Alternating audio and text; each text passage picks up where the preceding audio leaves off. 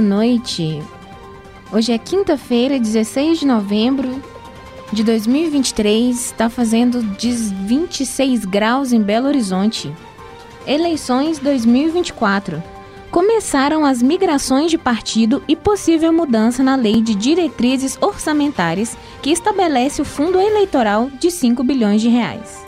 Presidente do Senado não vê regime de recuperação fiscal como solução para a dívida de Minas com a União. Ministério quer criar ponto de apoio e higiene para pessoas em situação de rua. Bolsonaro é um dos ganhadores da Mega Sena. Eu vou tomar um tacacá. Projeto na Câmara quer criar o Dia Nacional do Brega. Boa noite, está no ar o jornal PUC Minas Online. Boa noite. Para além das eleições municipais do ano que vem, as movimentações políticas já começaram. É o momento de garantir o melhor espaço em placar votos. Tem inclusive proposta de aumento do fundo eleitoral circulando no Congresso. Com mais informações, Igor Nonato. Olá, boa noite, Janaína. É, realmente estamos já em novembro e as eleições de 2024 batem a porta. Né? E tem quem não perde tempo. A corrida de legenda partidária já começou, principalmente para os prefeitos, que, diferente de deputados e vereadores, já podem mudar de sigla agora, sem precisar esperar a janela que antecede a cada pleito. E a ideia, então, dos futuros candidatos é abandonar desde já o partido em que estavam para se acomodar em outro que disponha de mais recursos dos fundos partidários e eleitoral, ou um partido que comande um governo popular capaz de atrair mais eleitores. As migrações já começaram e temos números interessantes. O PT, por exemplo, que está agora à frente da presidência da República, atraiu 51 novos prefeitos para seus quadros, um salto de quase 30% em relação aos 183 que a sigla teve nas urnas em 2020. Com mais destaque ainda está o PSD, que é dirigido por Gilberto Kassab, atual secretário de governo da gestão Tarcísio de Freitas, do Republicano de São Paulo. Esse partido já multiplicou por sete o número de prefeitos no estado desde dezembro de 2022, passando de 46 para 329. E emendando o assunto das eleições, que fala ainda de recursos, chegou, sim, como você colocou no início, no Congresso Nacional uma proposta de deputados e senadores que pede 5 bilhões para o fundo eleitoral nas eleições municipais do ano que vem. Essa medida altera a lei de diretrizes orçamentárias, que reservou para a última eleição de prefeitos em 2020 um montante de 2 bilhões de reais. O presidente do Senado, Rodrigo Pacheco, já disse não a essa ideia pesa a sua avaliação a dificuldade do governo em atingir a meta de déficit zero em 2024. É uma proposta elaborada pela equipe econômica do Lula. É, para Pacheco, o valor do fundo eleitoral do ano que vem deve ser o da última eleição municipal, ou seja, 2 bilhões de reais, corrigido pela inflação do período de quatro anos. Volto com você. Pois bem, ainda falando no Rodrigo Pacheco, o presidente do Senado afirmou que a dívida de quase 160 bilhões do Estado de Minas Gerais com a União não pode ser solucionada com o regime de, recupera de recuperação fiscal, proposta pelo governador Romeu Zema, do Novo. O presidente do Senado Federal, Rodrigo Pacheco, do PSD, afirmou nesta quinta-feira, dia 16, que a solução para a dívida de quase 160 bilhões que Minas tem com a União é política e depende de esforços conjuntos das partes envolvidas, independentemente de ideologias ou bandeiras políticas. Ele também destacou que, por se tratar de um valor muito alto, o problema também é da União. Por isso, tanto o governador Romeu Zema, do Novo, quanto o presidente Lula, do PT, estarão envolvidos para encontrar uma alternativa, mas que o regime de recuperação fiscal, proposta do governador, não é a solução. O parlamentar ainda classificou o cenário como, a mais grave situação fiscal da história do Estado de Minas Gerais e afirmou que não se trata de um problema do governo, mas do Estado. As declarações foram feitas em entrevista coletiva, após a reunião com o presidente da ALMG, Assembleia Legislativa de Minas Gerais, deputado Tadeu Martins Leite, do MDB. O Tadeuzinho, para tratar de possíveis alternativas para quitar o débito, que não envolvam o regime.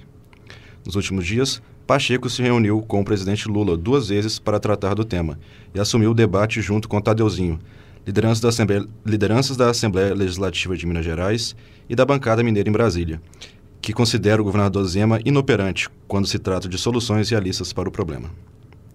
Volto com você, Jana. Direto de Brasília.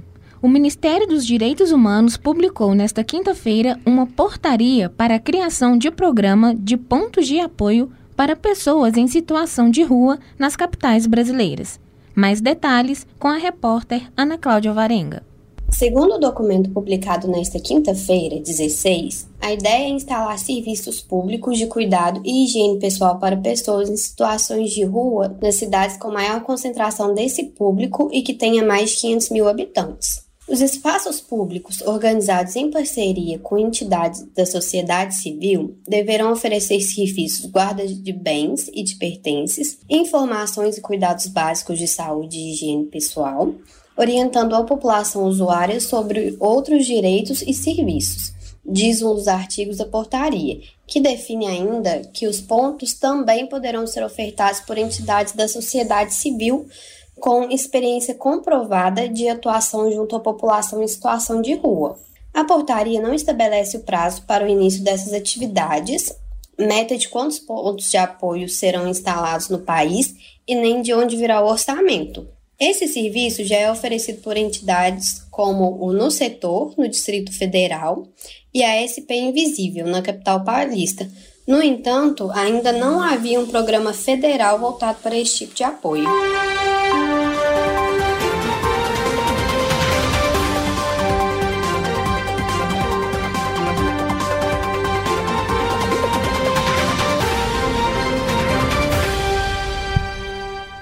O ex-presidente Jair Bolsonaro, do PL, e seus amigos acertaram a quadra da Mega Sena. A informação foi revelada pelo portal Metrópolis e confirmada pelo blog. Mais detalhes com a repórter Bruna Rosas. Boa noite, Gustavo. É, o ex-presidente participou de um bolão do concurso 2655, que foi realizado na noite de sábado 11 em São Paulo. Segundo o assessor de Fábio Segundo o assessor de Bolsonaro, Fábio Weingarten, amigos do ex-presidente levaram o bolão para ele, que decidiu participar da aposta. Eles apostaram cerca de cento e poucos reais e fizeram a quadra, a, levando aproximadamente 200 cada um, disse Weingarten. Segundo o Metrópolis, ele participou de um bolão do concurso 2655, que foi realizado na noite de sábado. Os números sorteados do jogo foram 10, 23, 30, 31, 49 e 56. E como ninguém acertou as seis dezenas, o prêmio acumulou na época para 30,1 milhões. Hoje já estava na casa dos 43 milhões. De acordo com a Caixa Econômica Federal, 3.909 apostas acertaram a quadra e levaram 1.195,53 cada. A aposta mínima para a Mega Sena custa R$ 5,00. Volto com você. Na mais recente proposta apresentada pelo deputado federal Pedro Campos, do PSB de Pernambuco, a sugestão é de que uma data específica seja dedicada para homenagem ao renomado cantor Reginaldo Rossi e de outros cantores do Brega. O deputado federal Pedro Campos, do PSB de Pernambuco, apresentou uma proposta na Câmara dos Deputados para instituir o Dia Nacional do Brega, celebrado em 14 de fevereiro. Nomes como Reginaldo Rossi, Valdir Soriano e Falcão, ícones da música brega brasileira, seriam homenageados. Pedro Campos destacou que a data seria uma maneira significativa de honrar Reginaldo Rossi, reconhecendo sua, re sua contribuição para a música brasileira. Ele ressaltou que o termo brega vai para além da música, influenciando moda, estilo de vida e expressão individual. A iniciativa não é exclusiva de Pedro Campos. A deputada federal Lidice de Mata, do mesmo estado e partido, solicitou uma audiência pública na Comissão de Cultura para discutir o tema, aprovada no último mês.